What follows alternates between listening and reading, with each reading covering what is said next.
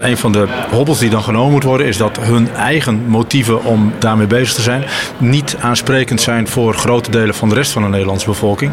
Die houden niet van het opgeheven vingertje. Wat we zien is dat mensen het vaak lastig vinden op het moment dat ze echt een maatregel aan huis uh, moeten gaan nemen. En dan uh, het afhaakmoment is op het moment dat ze een offerte moeten aanvragen. Ja. Als je dat niet goed doorhebt en niet goed in de gaten hebt wat daar speelt in zo'n gemeenschap. En dan heb je het echt al in een voorstadium, hè, voordat je überhaupt uh, daar aan de slag gaat. Ja, dan start je eigenlijk al met een achterstand die, met een, een, een, tegenstelling die alleen maar harder wordt. Mensen zetten hun hak in het zand, die anderen ook. Ja, en dan wordt het van kwaad tot erger. Dit is Hier Opgewekt, de podcast. Een podcastserie over en speciaal voor energiecoöperaties. Gemaakt door mij, Maarten Dallinga. Misschien heb je mij eind november wel gezien bij het evenement hier opgewekt. Daar verzamelde ik heel veel interessante ervaringen, opvattingen en tips.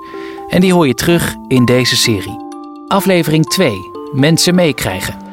Het belangrijkste is dat niet iedereen over dezelfde kam geschoren kan worden. Uh, verschillende mensen verhouden zich op een andere manier ten opzichte van duurzaamheid en de energietransitie. En als je gaat proberen om met iedereen tegelijk te praten, dan raak je niemand en uh, mis je iedereen.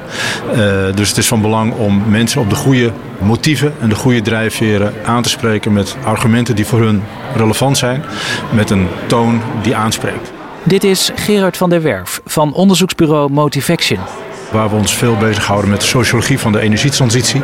En dat gaat dan over de vraag hoe krijgen we Nederlanders mee in het hele verhaal waar we nu middenin zitten.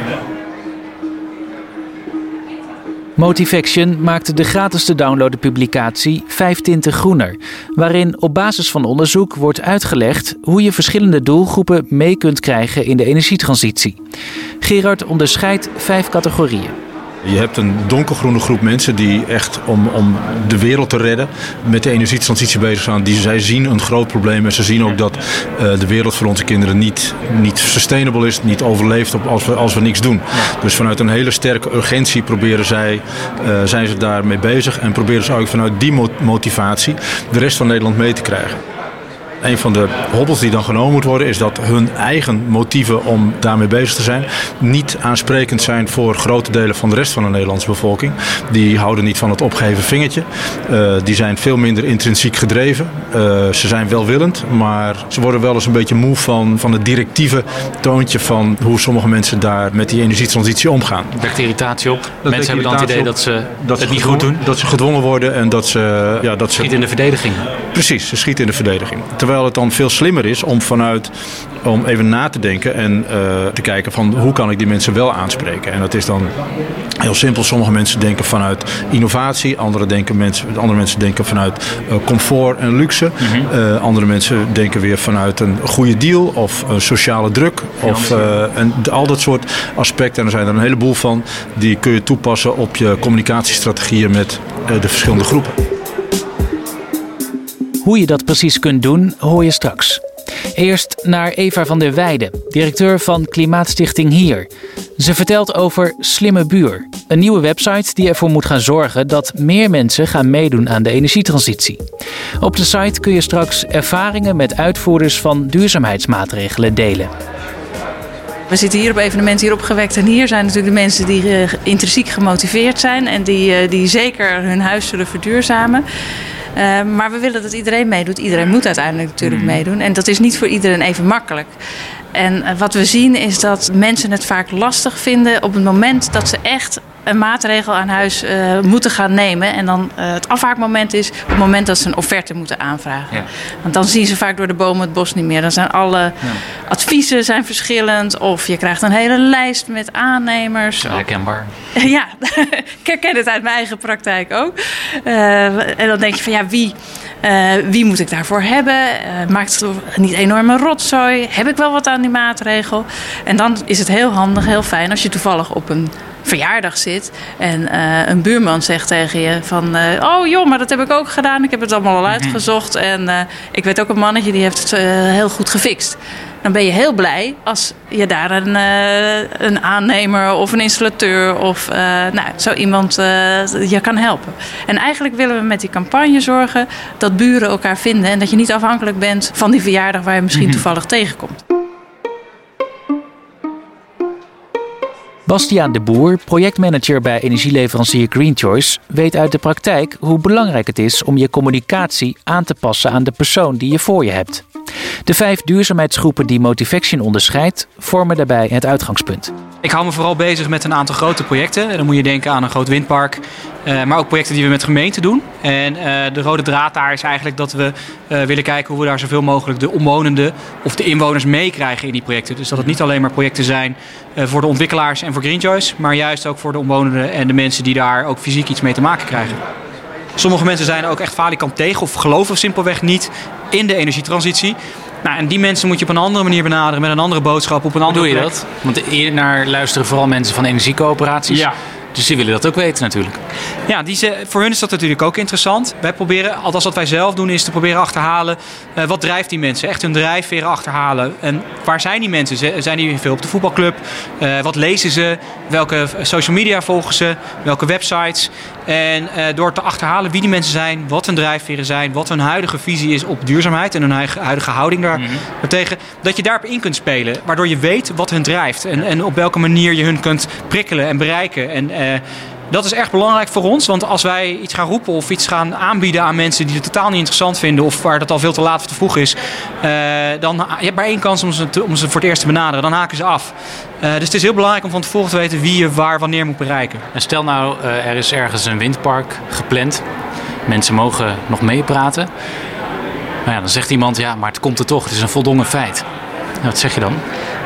Dat klopt. Uh, dat, is een, dat, is een voldongen feit. Er komt een windmolen, daar kunnen we niks meer aan doen. Uh, we zullen sowieso als Nederland zijn de stappen moeten zetten. Dus door de overheid bepaalt hoe die eruit gaan zien. Wat we wel kunnen doen is kijken en luisteren met uh, de omwonenden en de bewoners. Die soms ook wel verenigd zijn of vertegenwoordigd worden door lokale stichtingen of, of, lokale energiecoöperaties. Om met hen in gesprek te gaan wat nou echt de grootste zorgen zijn. Ook komen we echt letterlijk bij mensen aan tafel. Hè? Keukentafelgesprekken, om ook op individueel niveau. En dan met name de mensen die ook echt fysiek iets gaan merken van die molens. Om, om, hun zorgen uh, te achterhalen en hun vragen te achterhalen en daarop in te spelen. Uh, en ze uit te leggen wat we gaan doen. Wat het precies voor een impact voor ze heeft. Hè? Soms is het minder erg dan ze denken. En om ze uit te leggen wat, wat ze ook voor voordeel eruit kunnen gaan halen. En waarom het ook belangrijk is dat we dit doen. En waarom het belangrijk is dat we dit doen, dan kies je daarin ook in de argumentatie die je aandraagt bij de een andere argumenten dan de ander. Exact, ja, ja. Bij de een is het belangrijker dat je uitlegt van, nou, wat, wat, kunt u er, wat heeft u eraan? Hè? De een uh, krijgt meteen de vraag, mag ik ook een windmolen op mijn erf? Hè, dan, uh, dan kan je in ieder geval uitleggen wat voor financieel voordeel uh, kan komen uit het feit dat daar een windmolen is. Een ander maakt zich erg zorgen over de, de, de community, de omgeving, het dorp, de, de, natuur. Daar, daarin kun je heel duidelijk op inspelen door uit te leggen dat er ook echt geld terugvloeit naar de gemeenschap. En wat er daar projecten voor worden gedaan rond natuur, rond veiligheid. het maken van de, van de gemeente. En dat zo'n molen dus eigenlijk eraan bijdraagt dat een gemeente of een gemeenschap, dat er heel veel verbeteringen voor ze worden uh, verzorgd. Ja.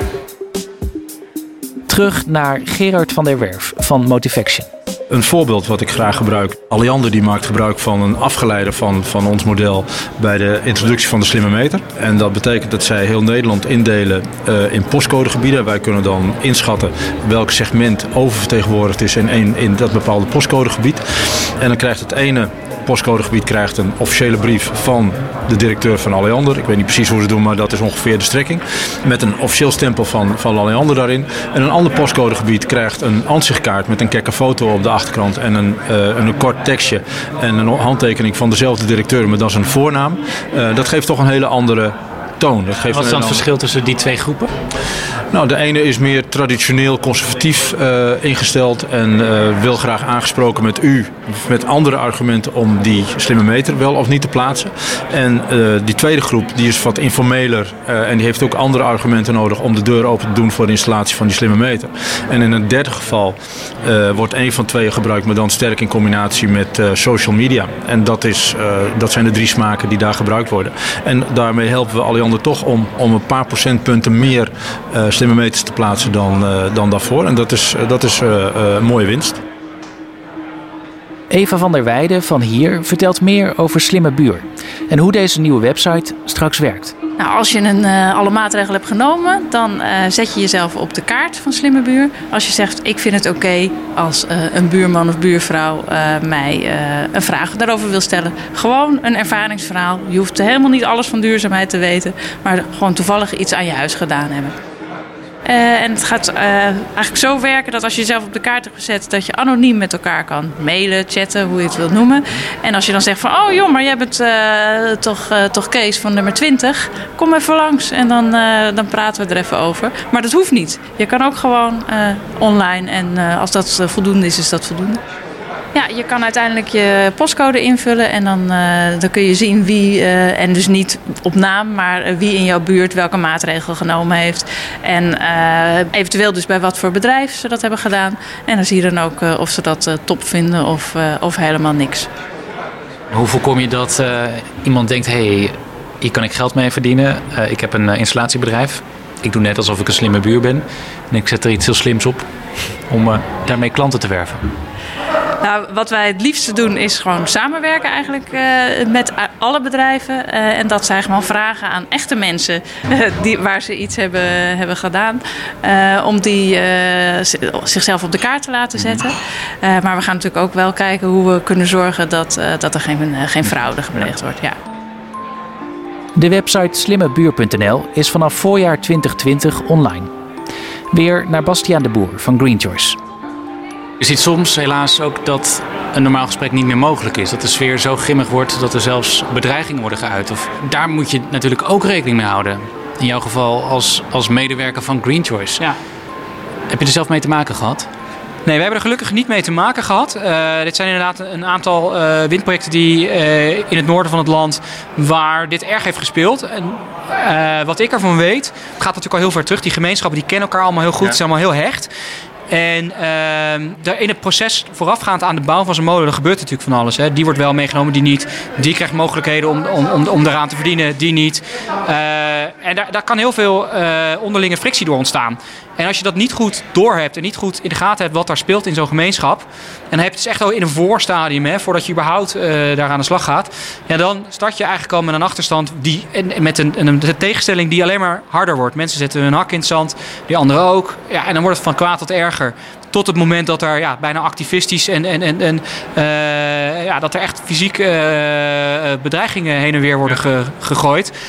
En uh, dat moet je dus van tevoren moet je dat heel goed in kaart brengen. Van wie, is die, die, die, wie zijn die mensen die daar wonen? Wat, wat, wat hebben ze al meegemaakt? Uh, zijn er bepaalde, uh, al bepaalde onderlinge fricties gaande? wat heeft het voor een impact als wij daar een paar molens gaan neerzetten? en, en, en, en hoe gaan we dat ook aan ze uitleggen en aan ze vertellen? En daarom is het heel belangrijk om echt met die mensen aan tafel te komen. Maar ook met die lokale stichtingen, die lokale energiecoöperaties ja. en hen erin te betrekken die zijn heel belangrijk om die communicatie uh, en, en, en uit te leggen wat er gebeurt. En ook dat, dat, dat lokaal eigendom en, die, en, die, uh, en het terugvloeien van die revenuen naar die gemeenschap goed te managen en dat goed uit te leggen. En daar de juiste en de relevante projecten uh, aan te koppelen. En uh, dat doen ze samen met ons en samen met een provincie. En ja, als alle partijen gewoon daarin met elkaar samen optrekken en samen in contact over blijven. En ook dus luisteren naar wat die, wat die burgers graag zouden willen terugzien. Uh, ja, dat, dat voorkomt een hoop uh, uh, ja, vragen achteraf en ook klachten achteraf. Van ja, maar ik ben hier niet in gekend of ik wist niet dat, dat jullie dit gingen doen. Nou, zonder van het geld, had beter dit ervan kunnen doen. Denk je dat energiecoöperaties zich voldoende bewust zijn van die psychologische aspecten? Uh, nou, ik ken ze niet allemaal, maar wat ik wel vaak zie is dat binnen energiecoöperaties zitten natuurlijk heel veel donkergroene mensen die, hun, ja. die, hun, die echt uh, zeer gedreven en met heel hun hart en ziel uh, avonden en in de weekenden bezig zijn met die energiecoöperatie. Vanuit het urgente gevoel. Uh, en van daaruit gaan praten met andere groepen. En ik vind het wel grappig, want uh, als ik met die mensen praat, dan zeg ik wel eens tegen ze van hou nou die, dat duurzaamheidsaspect, hou dat, laat het nou eens achterwege. Want je hebt, ze hebben vaak drie troeven in handen. Eén uh, is hartstikke duurzaam. Twee is ze zijn hartstikke lokaal. En drie is de prijs die ze, die ze vragen voor hun energie is vaak prima in orde. Dus het is niet, zijn misschien niet de goedkoopste, maar zeker ook niet de duurste. En als je dan die hele, die hele duurzaamheidsclaim weglaat, dan kun je een veel bredere groep aanspreken met je lokale argument en je prijspropositie. Want dan kun je ook naar de voetbalclub, dan kun je ook naar de Lions Club, dan kun je ook naar uh, de ondernemersvereniging. En dan ben je niet. Dan naar ben de mensen niet, die niets met duurzaamheid hebben. Precies, dan ben je ook niet de groene prediker die, die, die met een opgeheven vingertje gaat vertellen wat je moet doen. Maar dan ben je veel meer van jongens, we zijn hier de installeur, installateur komt uh, uh, uit het dorp of uit de wijk. Ja. Net waar je de nadruk op legt. Precies, en als je dan, daar kun je mee spelen. Met... Het lijkt me best lastig als je zo ideologisch gedreven bent. Dan ja. zeg je, ja, duurzaam, daar gaat het om. Dat is het. dat is het. En wij helpen dan coöperaties of zo nu en dan om, om, om ze te leren dat, er, ja. dat dat niet altijd de handigste weg is. Juist om je doelen te bereiken. Precies. Zie je voldoende professionaliteit bij energiecoöperaties als het hier om gaat om het meekrijgen van mensen? Weten zij wat ze moeten doen? Je ziet uh, dat dat zeker uh, steeds meer aanwezig is. Hè. Energiecoöperaties hebben natuurlijk een uh, hele belangrijke rol. zeker als het gaat om lokaal eigendom. Voor hun is het inderdaad belangrijk dat, dat de kennis en de know-how rond zo'n windpark en hoe dat eigendom werkt, dat echt up to speed is. En als ze dat zelf niet helemaal aanwezig is, die kennis. Want het zijn toch vaak ook vrijwilligers. Dat dat in ieder geval, uh, dat ze ervoor zorgen dat het er wel is. Hè. Daar kunnen wij in helpen, daar kunnen andere partijen in helpen. Uh, maar dat, die dialoog moet wel uh, er zijn, al aan de beginfase van wanneer we aan de slag gaan met zo'n windpark. Hè, dus niet als alles al besloten is en dat ze dan in één keer zeggen, ja, maar wij willen ook. Ja. dat het al in een eerder stadium is, dat ze weten waar ze het over hebben, weten wat ze willen. en, en als ze dat niet weten of die expertise niet in huis hebben, dat wij ze daarin helpen of dat ze het in ieder geval vragen. En we merken wel dat dat steeds beter uh, gaat en dat, dat, die, dat die kennis er steeds meer is. En er, zijn ook, er ontstaan nu ook allerlei initiatieven waar, waar ze zich uh, kunnen melden. Van hé, hey, als jij uh, meer wil weten hierover, kom hier naartoe. wij kunnen jou helpen om die, om die kennis te, te vergroten. Ja. Dit was de tweede aflevering van seizoen 2 van Hier Opgewekt, de podcast. Gemaakt door mij, Maarten Dallinga, in opdracht van Hier Opgewekt. Enthousiast? Leuk als je anderen over deze serie vertelt. En reageren kan ook. Mail naar info.hieropgewekt.nl Wil je geen enkele aflevering missen? Abonneer je dan op deze serie via je favoriete podcast-app. Bedankt voor het luisteren.